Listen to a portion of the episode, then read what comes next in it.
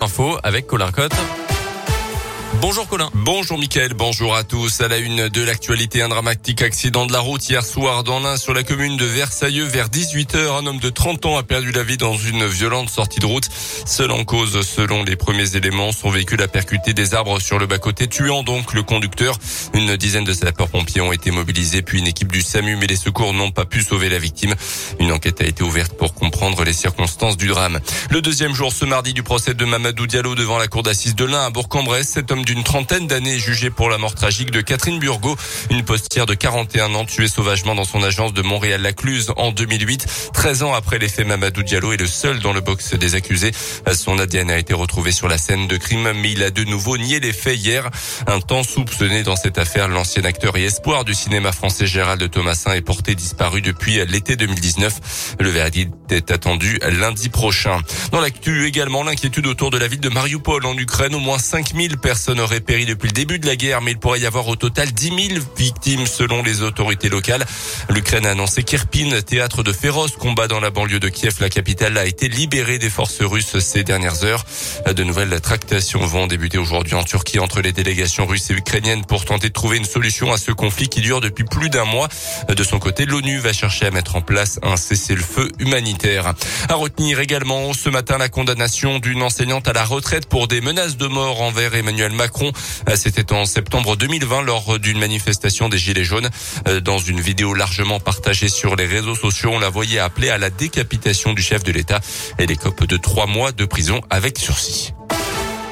Cette semaine, la météo va jouer au yo-yo. Comme hier, il devrait faire une vingtaine de degrés aujourd'hui chez nous à Bourg-en-Bresse. Le soleil sera bien présent également du côté de Macon. Profitez-en car les nuages seront de retour dès demain avant la pluie jeudi et peut-être même de la neige pour la fin de semaine, notamment vendredi. Et ce ne sera pas un poisson d'avril. On va perdre une quinzaine de degrés d'ici ce week-end.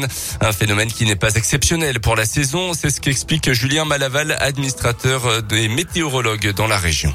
On est au printemps et on a du mal à l'imaginer, mais au printemps, ben, en météo, c'est la saison de tous les contrastes. On peut passer très bien d'un temps plutôt euh, estival à un temps où on peut de nouveau connaître des périodes hivernales. Donc il n'y a rien d'exceptionnel là-dedans. Et là, eh bien, on va avoir, plus techniquement parlant, une descente d'air polaire, comme on appelle ça dans le jargon météorologique. Donc avec une forte baisse des températures, on peut être dans des niveaux de 5 à 8 degrés en dessous des normales de saison. Alors dans un premier temps, on pourrait avoir un refroidissement qui euh, pourrait être humide, donc avec peut-être des chutes de neige jusqu'à basse altitude. Et on pourrait par la suite se diriger vers un temps beaucoup plus sec, donc avec des gelées à partir de ce week-end qui pourrait eh bien potentiellement s'annoncer un petit peu destructrice pour la végétation. Et tout cela sans oublier le sable de Sahara. De nouvelles pluies boueuses sont attendues peut-être même en fin de journée ce mardi. On termine avec les sports du foot. La défaite du FBVP hier soir en national contre le leader du championnat Laval, de Buzyn.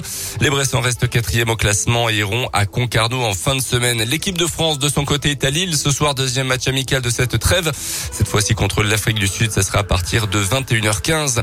Et puis les excuses de Will Smith après son coup de sang aux Oscars dimanche soir. Il avait violemment frappé le comédien Chris Rock après une blague sur les cheveux de sa femme qui souffre d'un problème de santé.